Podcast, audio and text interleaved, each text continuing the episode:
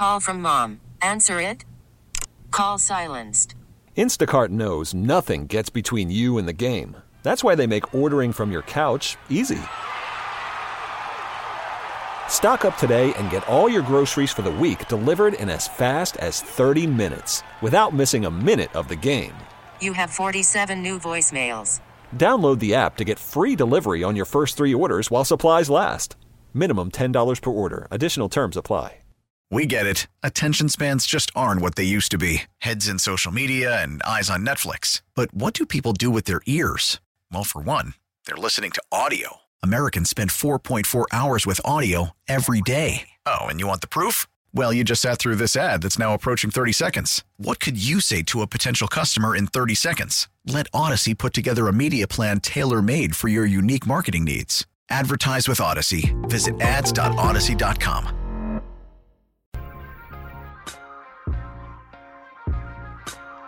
Joe, Stros- ah, hey, can I talk? Uh, Joe Ostrowski broadcasting for the Score Hyundai Studios, presented by your local Hyundai dealers. Joe Ostrowski here, Brandon Fryer producing in our downtown studios. And when I'm here in the nine o'clock hour, uh, we like to do Score Rewind. We know you're busy. You may, you may miss some of the best stuff uh, throughout the day, and we're gonna go Bears slash football heavy uh, this hour. Zach LaVine's an all star. Just got a lot of intel on that. You just heard uh, the conversation I had with Cody Westerlund. Check out his fine work. Uh, some of the stories posted on 670thescore.com. But we are now in the tag window, which is open for the next two weeks. No information on what the Bears are going to do with Allen Robinson. Are they going to be able to work out a deal? Are they going to throw the exclusive franchise tag on him? Transition tag? Not quite sure. So Robert Mays from the Athletic, he always has some strong opinions on what the Bears should do. He's a local dude, a big Chicago Bears fan, and he dropped by Bernstein and Rahimi earlier today. Take a listen. Robert, how are you? I'm doing well. How are you guys? Good. And just looking at the moving parts the Bears are dealing with right now, they don't have a quarterback until they have a quarterback. They may not have their special teams skill position players. And then there is the big decision that may be made soon about Allen Robinson. What do we know about when we should expect things to happen? I mean, I think that you'd have to do them pretty soon just in terms of accounting. Uh, you'd want to know where you sit as close as as soon as possible just to understand who could be the targets, what you could do at quarterback. I think that the sooner the better. So if they're going to tag him, I figure they would do it pretty quickly. But I don't know if they should. I don't know if they will. I mean, it's you look at the finances right now and you think, oh well, you know, if they let Jimmy Graham go, if they let Bobby Massie go, they'll have about ten million dollars in cap space. Maybe they could fudge it where they could bring him back. But there's no quarterback in that equation. That's the problem. Is those numbers are so misleading because you have to understand what you're going to do at that spot and how you're going to fill it and who it's going to be and it's just a tough thing. I mean, when you don't have that position figured out, not only is it harder to play and figure out who you are as a team, but it's also harder to figure out exactly who you can add and who you can't. There's just a lot left to be figured out when you don't have that quarterback price tag established at this point. All right, let's stay on quarterback talk because you, sir, drew a Cutler and Deshaun Watson comparison. Take us through it because I don't know if I'm intrigued or scared or both. I, I think that saying I was comparing them is misleading. I just think that if you were doing the elevator pitch for why you would trade for Jay Cutler in 2009, it's not all that different if you're doing limiting it to two sentences as it would be for Deshaun Watson now. I mean, Jay Cutler was a top 10 quarterback for the, his second and third seasons in Denver. He was 25 years old. He was immensely talented. So he's essentially the same age Deshaun Watson is now. Deshaun Watson was a top six quarterback over the last two years. They're in the same zip code when it comes to being an asset at this point in their careers.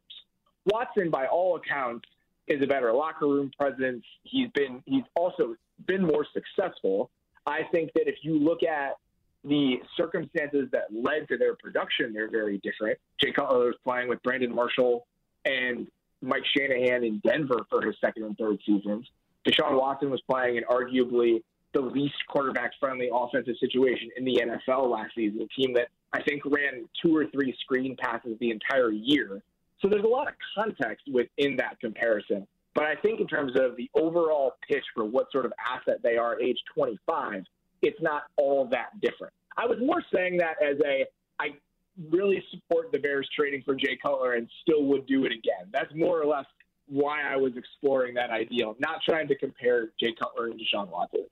Yeah, that's also on me because I that's I knew what you had said, so I, I meant it from an acquisition standpoint, not not a product standpoint. Well, trust me, a lot of people thought about it from a player standpoint. There was a lot of I can't believe you just compared Deshaun Watson and Jay Cutler, which is a, a problem specific to Twitter that we don't have to get into right now. Oh man, yeah, we could go there. We could. How much of the chain reaction with the quarterback position are we assuming when we start to say, well, this is going to set off a progression of moves, if this, then that, and whether it's Darnold or Bridgewater or Wilson or Watson or Carr, that once it happens, we start to think, well, then all of this has to happen sequentially. Is that true? or are, are some of these things eh, can some of these things move independently of others as GMs then assess a, a, a new landscape with each one that occurs? I think that they are independent scenarios and that they should be treated as such. Because there are teams like, let's say Washington, for example, is a good. I think they're a good test case. Washington was in on Matthew Stafford. They made a play for Matthew Stafford. That doesn't mean Washington is going to make a play for a quarterback this offseason. If Washington was in a spot in a month from now and nothing had worked out, the draft didn't fall their way, which it doesn't seem like it will at 19.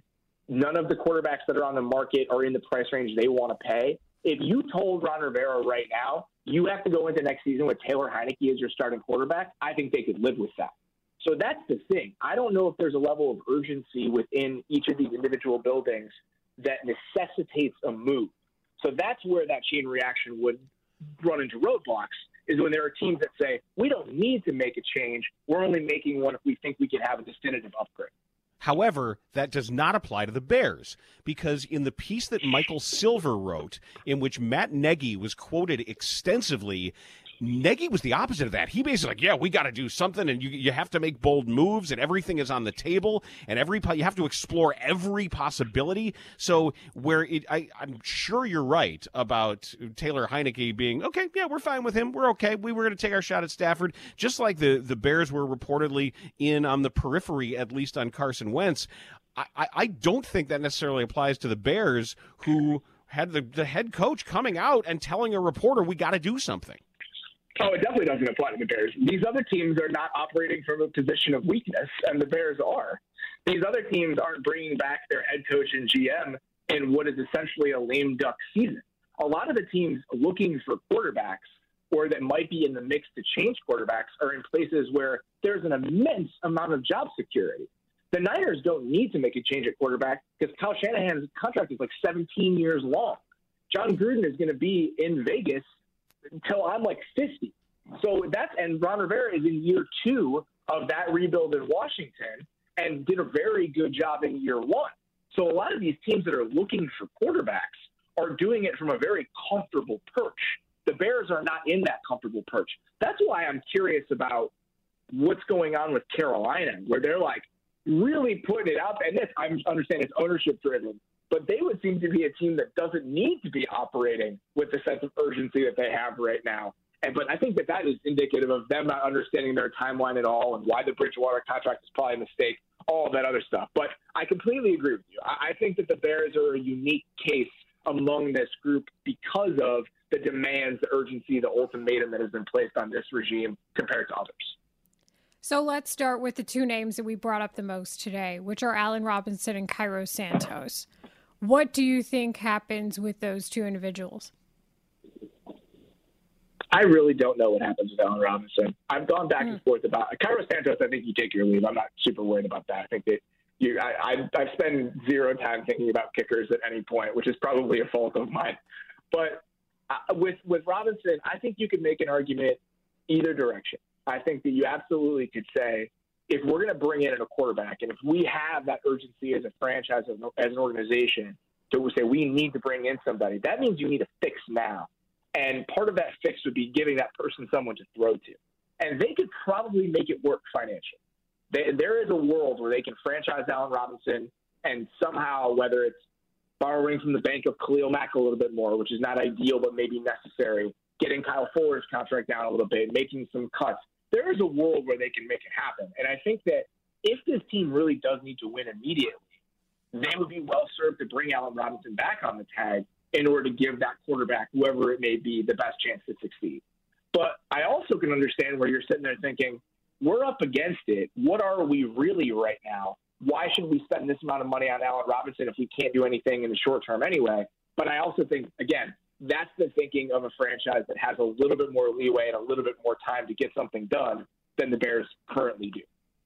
And that's why I go back and forth with the decision on Robinson. I, I still think, as I as I play this out, the most reasonable move would be straight up hardball tag. Straight up, this is it. And we are tagging you.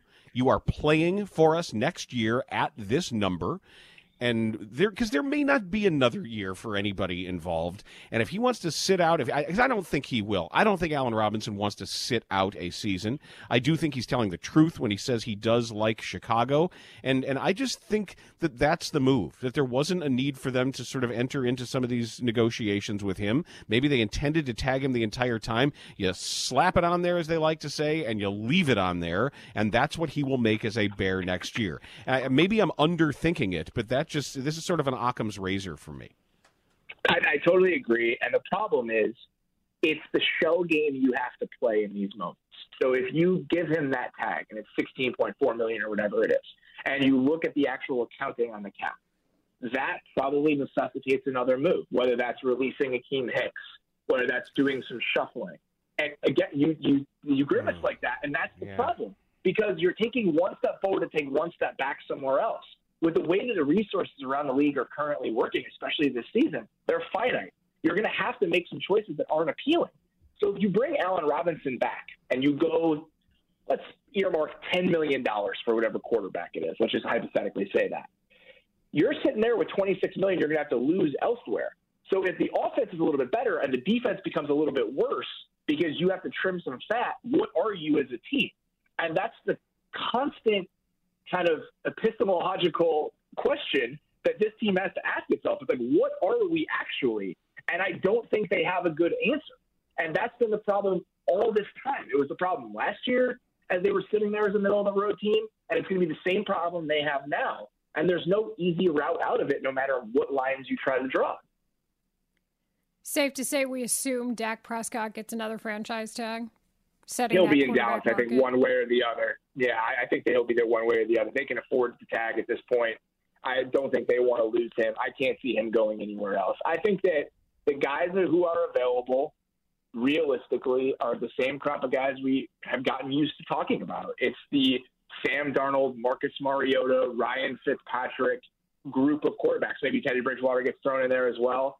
It's not dissimilar to the group that was essentially available last offseason. I mean, Ryan Fitzpatrick now becomes that veteran quarterback du jour, but Mariota is the guy we're talking about in reference to Chicago last year. So it's that second tier of guys where it's an answer, but it's an answer that no one's really excited about. And it feels like the Bears are fishing in the same pond. Eh, do I see something in Tyrod Taylor that uh, apparently others don't? Whether you look at the numbers or look at the eye test, he just appears to be a very solid professional NFL quarterback who picks up offenses easily, who appears to be a, a, terrific leader and teammate.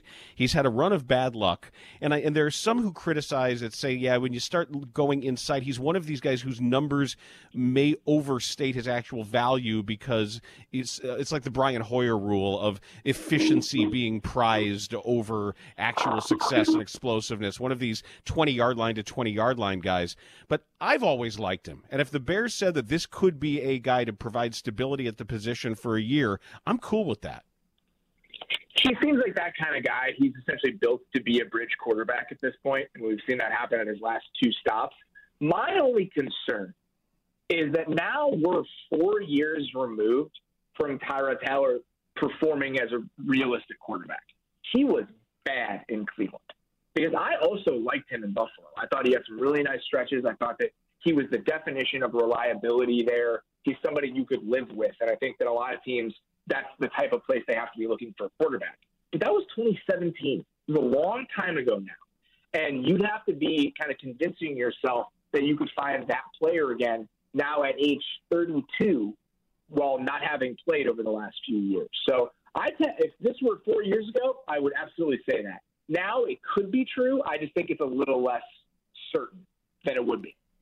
And then the secondary question becomes say he comes here. Do you trust the current Bears regime of offensive coaches to rehabilitate him? No.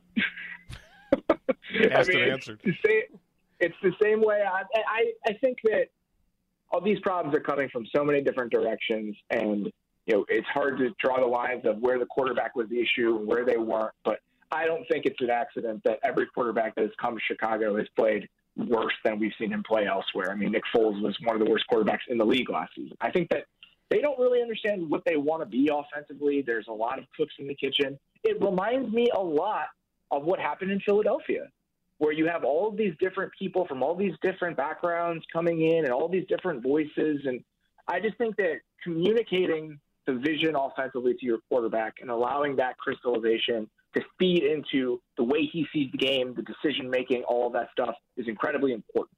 And it just doesn't seem like that's happening in Chicago. So I don't, it's the same conversation I've had with people about Carson Wentz. I don't think that Carson Wentz is a lost cause necessarily, but I think that if you were going to trade for Carson Wentz, you would have to have a vision for how you were going to fix and rehabilitate Carson Wentz. And I think the Colts are in a better position to extract value from a deal for him than the Bears are. And I think that you could ascribe that thinking to a lot of not exciting quarterbacks. They don't become more exciting because they walk into the Bears situation. I think that's true for everybody.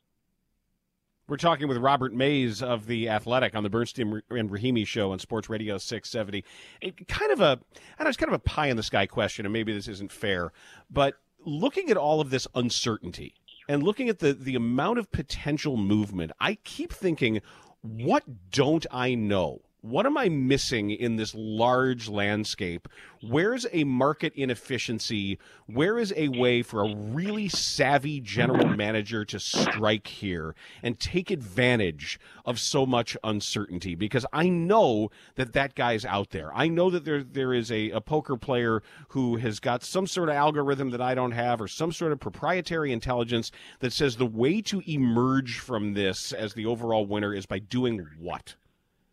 I think that the one, if you're looking at teams living on the fringes and in the extreme, the Rams would be the team that would be in line with that type of thinking. They have decided they are valuing picks and dead cap and all of that stuff in a different way than the rest of the NFL is. And they've essentially built their roster with these individual little worlds on offense and defense. Defensively, they said, we have one guy in the front end, we have one guy in the back end, we're going to build the scheme and our roster around those two pillars on defense. They were the best defense in the NFL last season. They lose Brandon Staley, but at least in 2020, it worked. Offensively, they essentially said, we are willing to sacrifice a lot to go get the guy we think can elevate our offense. So they would be the team that has tried to uncover an inefficiency in some way that no other team has.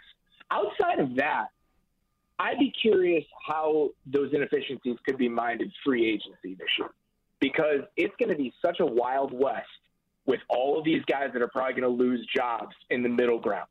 So, what sort of, how do you piece together your free agency plan in 2021? To me, is going to be a really interesting question. Because if you're reverse engineering the ways that free agency typically goes well, it's not those big money deals. It's using free agency and spreading money around in order to leave yourself without noticeable holes. I think that in terms of free agency model, Buffalo is the best way to look place to look right now. Because if you look at the ways they've spent it, it's eight million here, eight million there. I want to say the highest cap hit on their team last season was Stefon Diggs at like fifteen million dollars. The Bears have like six guys making at least fifteen million dollars. So that to me is going to be where we explore market inefficiencies this year. It's saying, all right, we have $60 million in cap space. How do we best use that? And I think that the teams with money this year are in such a different situation, in such a different circumstance than you typically would be having a lot of cap space. That how that money gets spent is going to be, to me, one of the bigger questions of the entire offseason. That's, Robert, thank you as always. Uh, pr- appreciate the time. That is, there's a lot going on in there to chew on. But uh, as always, you you present this the complicated stuff in a very very lucid fashion. So we look forward to talking again as the news starts rolling in. Anytime, guys. Always good to talk to you. Talk to you soon. Thanks, That is Robert Mays of the Athletic. Robert Mays on the Bernstein and Rahimi show earlier today, Sports Radio 670 The Score. Told you Robert Mays would have some strong opinions. Always an enjoyable listen on what the Bears are going to do. A uh, vital next couple of weeks coming up as we wait for more information, especially about A Rob and the quarterback position. Do you understand what period we're in? How free agency is going to work? How the Bears are going to free up some money as the cap is going down? We'll hear from a uh, former sports agent joining the Parkins and Spiegel show next. This is Score Rewind. I'm Joe Ostrowski on Sports Radio 670, the score and the radio.com app. This is Sports Radio 670 The Score and 670thescore.com, Chicago Sports Station. You've got Joe Ostrowski, Sports Radio 670, The Score, The Score Rewind Hour. Want to remind you, you can hear me weekdays talking mostly sports betting on BetQL Daily. It airs live on the radio.com app 9 a.m. to noon. Make sure you're subscribed to the podcast and following the show on Twitter at BetQL Daily, following me on Twitter at Joe O670. So, uh, Joel Corry, former sports agent, covers NFL contracts for CBSSports.com. He's really able to uh, break it down, kind of dumb it down for people that don't understand everything that goes into NFL contracts and the curious situation the Bears find themselves in since they haven't been able to work out a deal with their star receiver. Because if they don't have Allen Robinson next year, we're looking at a fifth round pick from a year ago at being the number one receiver for right now.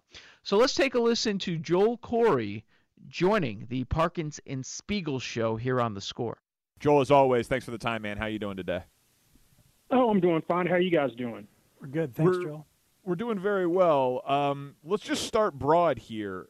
How is the Bears cap situation relative to not only where they rank in terms of cap space, but like the ability to free up more cap space if they wanted to compared to the rest of the league? Well, anybody can free up cap space. It's just whether you want to cut enough players and restructure enough contracts. So that's really not the issue uh, to me. In terms of space, uh, the league average in terms of cap room is basically if the cap's 180, having about eight and a half to play with.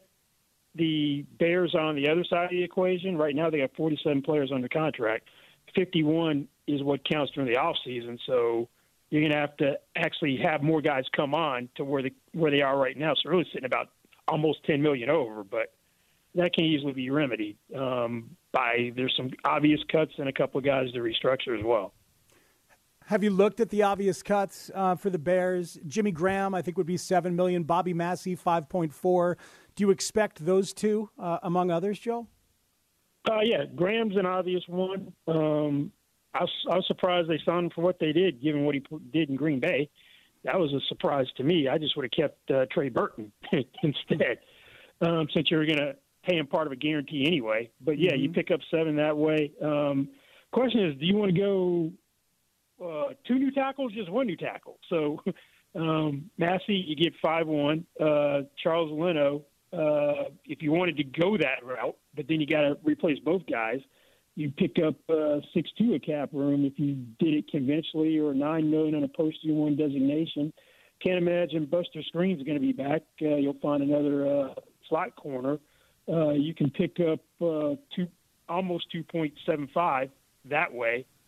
Uh, then you got to decide what to do with Kyle, uh, Kyle Fuller. He's in the final year of his contract. He's got the voidable years, which were there to, for proration purposes for a restructure. But he's got the second highest quarterback number, twenty million. So you got to decide: is he an extension guy? Because you really, it's hard to keep a guy at a twenty million dollar number when the cap's going down. Then Khalil Mack has the second highest defensive player number in the league at twenty six point six four six million. If you converted him, he's a safe guy to convert because he's first team All Pro caliber guy. You could pick up 12 million in cap space uh, just by converting 16 million of his base salary into signing bonus. Interesting. A lot of good info, obviously, right there, Joel. So when how do those conversations go when a team goes to a player, whether it's Kyle Fuller or whether it's Khalil Mack, and say, you know what, we not we need to do something about your number? Like, uh, how often do they just get asked to do a favor, or uh, you know, or is it always with the assumption of an extension and more security for the player? Well, teams got smart because they got tired in the late 90s, early 2000s of agents doing something I did once and got cursed out by a team executive um, because we didn't want to just do a simple restructure because I'm doing you a favor. So I want something in return. I was like, we need a modest bump because we did it the year before, didn't want to do it again. Now, what teams have done for the most part is stick automatic conversion rights into the addendums of the contract. So the player does not have a choice on a simple restructure. Hmm. That he has to, the team decides how much they want to convert. And then there's also language in the contract which says if the player doesn't sign a new contract executing the change, he is in default or breach of contract. So you never have an issue with stuff like that. Occasionally, you have a couple of teams like Seattle.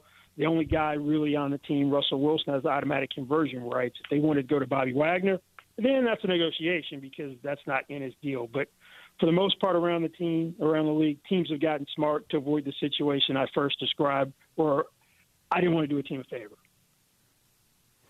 So I wonder. So different teams are obviously different in terms of their skills or their artfulness or their uh, you know the way they deal with that. What's the reputation for the Bears among agents in terms of uh, you know how they talk to players, how they talk to you, the frequency? We're trying to figure out if Allen Robinson is disgruntled because of the way it's been handled. Um, or just how long it's been. Uh, uh, how do you? What's the Bears' reputation in, in that way from an agent's perspective? Well, when Cliff Stein was negotiating contracts. He was an agent's nightmare because I don't know how he consistently got uh, agents to do or got players agents to take deals which would scratch my head, particularly rookie contracts pre uh, uh, rookie wage scale. Now, if Allen Robinson, anytime that you're not, you don't want to pay a guy at his level what he thinks he's worth, there's going to be some acrimony. So I think maybe he players get take it personally sometimes, and I think maybe he did start taking a little bit personally. Um, the buffer is the agent, and the agent's supposed to be more detached than the player, uh, typically. But um, money smooths everything over, so you'd have to basically create 27 million in cap space just to be in a position to franchise him. By that I mean that to one get under the cap, then afford the tag. His tag number won't be the formula number because of his salary. It's the 120% increase of last year's salary provision, which kicks in. So you're talking 17.88 million to franchise him. He seems to be open to returning, but that's not going to be a cheap deal. Think Keenan Allen type money. Uh, I think that's what he wanted before. I don't think that's changed. Keenan Allen signed an extension right around the time you guys were negotiation negotiating with Allen Robinson for slightly over 20 million per year and 50 million in guarantees. So that's what he's probably still looking for. And so we're talking to Joel Corry. This is great stuff. It's I know it's a little tough and convoluted to follow, but you do a great job of like synthesizing it down. So, in your mind, what is the easier path for the Bears? Like if I were to tell you they have to bring Allen Robinson back because they have no other good offensive players on their team. what is the easier thing to do cap wise? Uh, manipulate it for a franchise tag or sign him to an extension with a lower cap number in the first year? Well, the easiest thing is to get the deal done before you have to worry about the franchise tag, yes. because you really don't want 17.88 million eating the cap, eating up on the cap in a year where the cap was conservatively um, projected to be 210 pre-pandemic, and now we're looking at 180 in a worst-case scenario. So mm-hmm. cap goes down at least 18 million from where it is now, and you're sticking a tag about that much on the books you really don't want that situation. So if you really want Allen Robinson back, then you probably need to come very close to what he wants to get this thing done. Now, the thing is, once a player incurs the risk of poor performance and injury and plays out his contract, at least my opinion when I was an agent, if I went, through all that, we successfully navigated it, you're paying me what I want to forego free agency. I think if Allen Robinson gets in free agency, he's as good as gone. So, okay, so what do they need to do then to put the tag on him? You were talking about that that 27 million number. I mean, how the deadline to do it is still a ways away, right? But so we, in theory, we could be seeing quite a few moves quickly to free up cap space if they're going to put the franchise tag on Allen Robinson. Yeah, you've, you've got time. You got till March 9th at 4 p.m. Eastern time. So Graham seven right there. If you uh, redo Mac, that's 19 right there. Uh, Massie gets you to 24. Uh, Skrine basically gets you to 27. So you're you're basically there. Um, maybe you try to extend Akiem Hicks because you got to figure out what to do with him as, as with him as well. Mm-hmm. He's in the mm-hmm. final year of his contract, so he's got a twelve million dollar cap number. So either to me, you really don't want him playing out playing out on that. So you either extend him. The defense is great. That's the um, where the success is. So maybe you try to work on him simultaneously as well. But they also need a quarterback. Yeah. Joel. yeah, that's true. That's true. well, that's where the whole Kyle Fuller thing comes in. What do you want to do with him? If you cut him, you save fifteen five. Um, he's probably not going to take anything less than what he signed for last time. But then again, do you really want to start messing with the defense? so then it comes back what do you do with Charles Leno? Do you want to so, have two new tackles or just one? So if they had been able to pull off a Carson Wentz deal, right?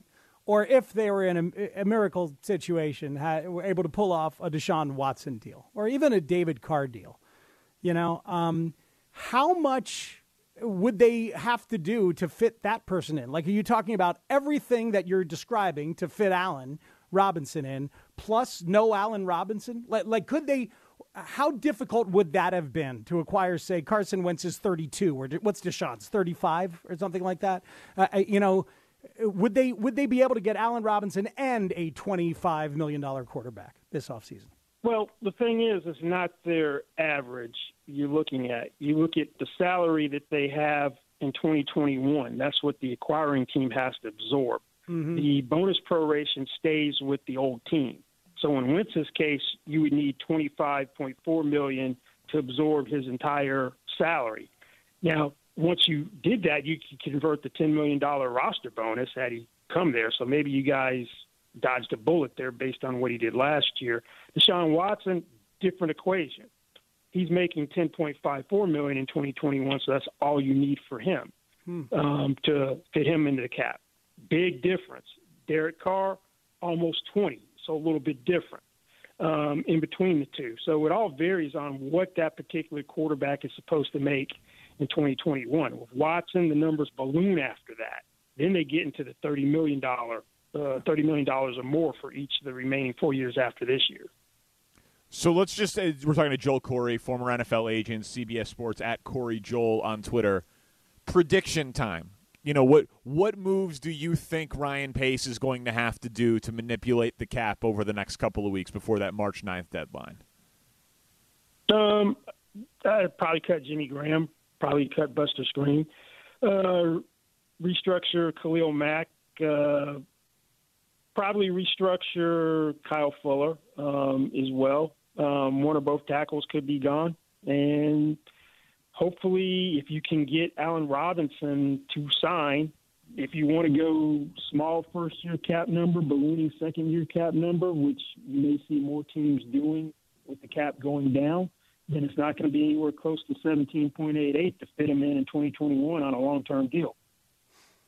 Very interesting stuff. Super helpful, Joel. And obviously, the specifics matter so much, and you know them all as we're talking about it. Um, what, one, one wild card question before we say goodbye. Um, as baseball hurdles towards a terrible um, CBA uh, disagreement that a lot of people think is going to be a strike, there basically is a salary cap with that competitive balance tax. It's a de facto cap. There is no floor, um, and it's a huge issue for baseball. Um, it, obviously, the salary cap and salary floor for the NFL it benefits the owners. Is there a benefit for the players in having a salary cap floor and a, a cap? Like, are the players better off that there is a floor? It seems that's an obvious yes, but but I just want to ask you from the union's perspective, from the players' perspective. Yeah, you need a floor. I just don't think the union did enough in getting the floor changed. It used to be 89% of the cap in cash over a four year period. Now it's going to be over a three year period. In the NBA, it's 90% of the cap every year.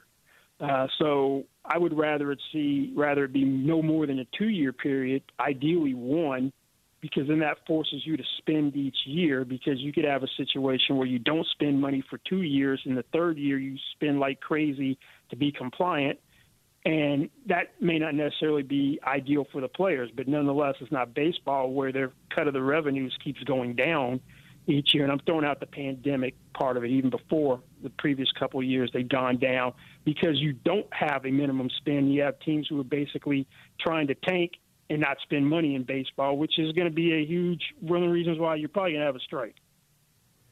Yeah. Yeah. Well, that was a fun way to end it, Joel. um, jo- Joel Corry, CBS Sports at Corry Joel. We always get smarter uh, after listening to you. Thanks, man. We really appreciate you always being available for the show. Sure, anytime. Thanks for having me. Oh, I hope Joel Corry is wrong about the last thing. Don't need a work stoppage, not in the NFL. Oh, that would be a complete disaster. Good stuff from Joel Corry, former sports agent, now works for CBSSports.com. Helps you understand uh, the business side of things and uh, what goes on in these negotiations between teams and players. So good stuff uh, from Joel Corry there. Nobody is as plugged in on the Bears as one Brad Biggs. And we're going to hear from Biggsy next. Let's focus on that quarterback position. See if uh, we've learned everything. As it appears they sort of took a swung and kind of missed, but then they lost interest in Carson Wentz at the end. Uh, Biggsy's next on Score Rewind. I'm Joe Ostrowski on 670 The Score, the radio.com app. This is Sports Radio 670 The Score and 670thescore.com, Chicago Sports Station.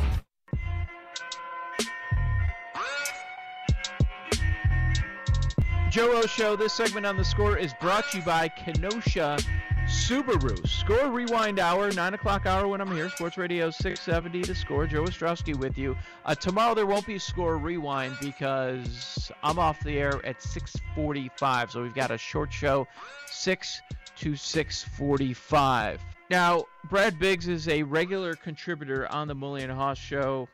Plugged in as anyone, usually has the breaking news when it comes to the Bears and he dropped by the show just like he normally does since it is tag day. Here's Biggsy with Mully and Haugh on the score.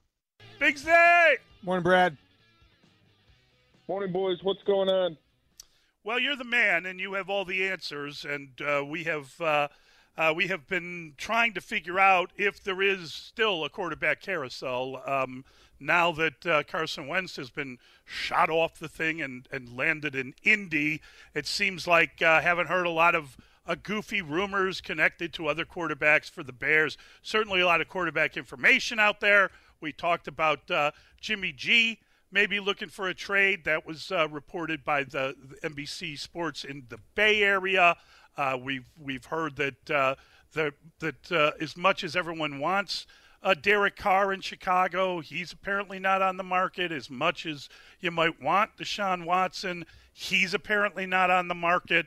Um, who's on the market? Who isn't? This this uh, boy, I, I, heard a statistic yesterday about uh, Darnold that he was worse in the pocket with a clean pocket. His accuracy was worse than any quarterback in the NFL, not named Mitchell Trubisky. So I guess that's a step up, but maybe just a tiny little uh, half step. Yeah, I don't. I don't know how you could uh, make a move for Sam Darnold and have confidence that he was going to make your football team better this season.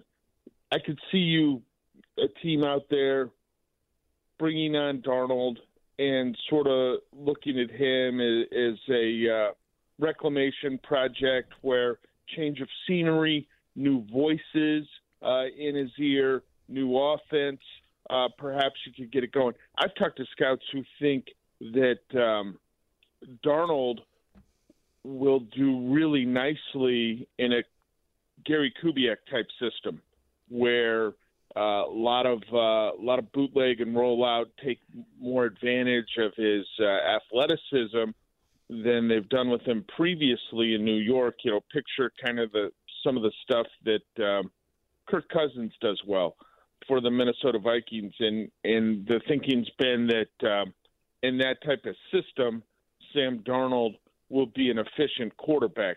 Maybe he's not going to challenge for uh, any MVP awards, but he'd be pretty solid. I, I don't think the Bears are in a position to say, you know, let's let's find that out with this guy. They've got to get somebody uh, a little more proven, but they're also quickly going to be uh, running out of options, and I can't imagine that uh, lining up Nick Foles as the starter week one is plan A or B right now, and and it truthfully it probably shouldn't be plan C for the Bears either. All right, Brad, the quarterback discussion we can table for now. The Allen Robinson decision comes today, but I want to talk to you about the kicker. Cairo Santos made $910,000 last year. He made 30 out of 32 field goals. And as you point out in a story that just dropped this morning on chicagotribune.com, there's some uncertainty surrounding his future because of what he may demand and because of what he deserves. How do you fit a kicker under the salary cap for a team that has cap issues, and what is he going to be asking for? Well, you got to find a way to uh, to fit the kicker in if you don't want to, uh, return to Eddy Piñeiro. And I don't know why you do that. The guy spent two of three seasons on injured reserve uh, remember his rookie season with the Raiders was spent uh, on the shelf before the Bears traded for him, or you're or you're looking uh, elsewhere for a kicker. Santos, before he injured his groin in 2017, at the beginning of that season, remember he joined the Bears late in that season and he wasn't fully healed up. Before that, he was he was probably getting close to that multi-year contract that sort of sets him up for life with the Chiefs. And the injury happened. The Chiefs moved on uh, swiftly, and Cairo was forced to rehab, try to get better, bounce around the league a little bit, and he performed really well last year. So, what's he going to seek? You know, I would think you're going to look at the Cody Parkey contract from a couple years ago, which was 15 million over four years with nine million guaranteed, and you're going to increase it because the Cody Parkey contract was three years ago. That's a little bit out of date. So I'd have to guess Santos is looking for four million a year, maybe a little bit more than that, with a guarantee in about the same ballpark. That seems to be where the uh, contract guarantees for kickers sort of land two recent examples Graham Gano with the Giants, uh, right in that ballpark, $9 million guarantee, and Jason Sanders uh, with a new contract last week from the Miami Dolphins. I, I mean, look, you can manipulate this contract and you can figure out a way to make it cap friendly and, and hopefully uh, get something organized so that it doesn't uh, bite you this year, but you're kicking that problem uh, down the road a little bit where you hope the cap goes back up. But, Brad, you mentioned the name Cody Parkey. you know, they've got a kicker. They've ended that problem. Yeah. It took them a yeah. while. How do you not bring this guy back? It's insane to think otherwise. Well, I, I I look at it and and we're what 22 days out or so from from free agency right now.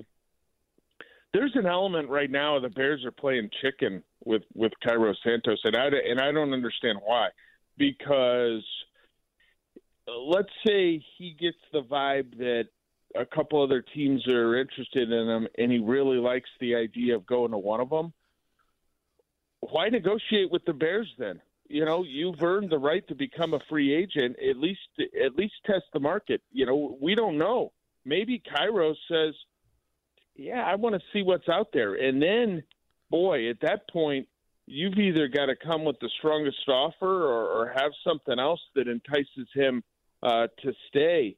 And um, that that's why you don't see a ton of contract extensions done uh, in late February, early March, because guys are just giving away the opportunity to negotiate with 31 other teams at that point. So I think there is some danger here for the Bears in not having uh, found a way to get this done.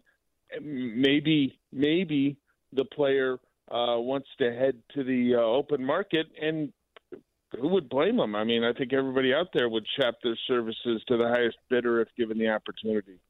Brad, back to the news of the day. Today is the first day NFL teams can apply the franchise tag, and Allen Robinson, I think, has done a pretty shrewd job of building a public support system for his plight. And I and I think that people identify with where he's coming from, and they almost feel bad for him that he's going to only make potentially $18 million next year. What do you think his response will be if we see any response at all if the Bears make that official today? Yeah, the Bears have got a 15 day window. And so we've seen this team before. They kind of they've kind of dragged their feet before they um, have, have reached decisions like this or announced them publicly. I mean, remember last spring the you know when Ryan Pace told us they were continuing to evaluate what they were going to do with the fifth year option with Mitch Trubisky. Come on, give us a break. Um, that was pretty clear where that one was going, and to me, it's pretty clear that they've got to use the franchise tag here on Allen. And I think instead of waiting until the deadline, why not be proactive, which the, a lot of times they're not, but but just get it get it out right away. Hey, we're going to use the franchise tag. We're hoping to uh, have an open line of communications and discussion with you. We value you as a member of the Bears, and we want to talk about having you here for more than one season. What's Allen's reaction going to be? Well, I'm sure there's no way he signs a one year tender anytime uh, real soon, but um, it, it, it's a uh, it's a collectively bargained tool that the Bears have, and they'd be foolish not to use it. Allen Robinson is not the uh, first guy to come along that has taken great exception to the possibility of being tagged by his team. He's not going to be uh, the the last one either. And I re- I just I really don't see the Bears having any other choice here, and um, I don't think it, you need to overthink it. It's it's a pretty simple decision. You put the tag on them, and you uh, and you go from there. Is there any benefit from not doing it right away? I mean, I, I, I get it, dragging your heels, but why not just tag the guy? You know you're going to try to get something for him if you can't sign him. You know you can take the tag off him. You know it doesn't damage your salary cap. What What's the value of waiting? I well, I mean, they the value in waiting for them is they're able to uh, they're able to sneak up on the rest of the league with with all their moves, right? That seems to be kind of how kind of how they've operated, right? Um, and uh, yeah, I I think you I think you got to just be you know point blank with this, be be real clear with with Allen and his representation, this is what our plan is, and maybe months down the road here they could um, find some common ground for a long-term contract. That seems sort of unlikely to me, based on the fact that they were uh, never close uh, to getting a, a deal done uh, before last season. But you'd like to think uh, they could accomplish something here He's very valuable to them on the field. He's valuable to them in the locker room, and he's been uh, one of their best uh, citizens in the community uh, as well since from day one when he arrived uh, three years ago. All right, Biggsy, thank you, buddy. Great catching up. Good stuff, Brad. Have a great day, guys. That wraps up Score Rewind, and uh, that does it for me this evening on Sports Radio 670. The Score. Appreciate all the guests for dropping by this evening. Brad Spielberger from Pro Football Focus, Steve Bittenbender explaining what's happening with Arlington Park. It looks like one more year of racing, and Cody Westerlund on Zach LaVine becoming an All Star 670thescore.com. Uh, you want to check out any of those interviews or some of the conversation earlier throughout the evening, you can use a rewind feature on the radio.com app, or the entire show will be posted via podcast on 670thescore.com. My name's Joe Ostrowski on Twitter at Joe0670. Uh, tomorrow morning, you can catch me on BetQL Daily on the radio.com app, live 9 a.m. to noon, or just subscribe to the podcast, or I'll be here uh, for a shortened version of the Joe O Show, 6 to 645. Don't go anywhere. Keep it right here on Sports Radio 670. The score. Grobber will be here at midnight. Uh, we'll talk tomorrow at 6. Listen to every MLB game live. In the deep left center field, it is high, it is far, it is God. Stream minor league affiliates. The Midwest League home run leader. Watch the best baseball highlights and look ins on MLB Big Inning. MLB At Bat is your all in one live baseball subscription for only $3.99 per month. Deep left field, it's going to go. Alvarez ties the game. Subscribe to At Bat within the MLB app today. Major League Baseball trademarks used with permission.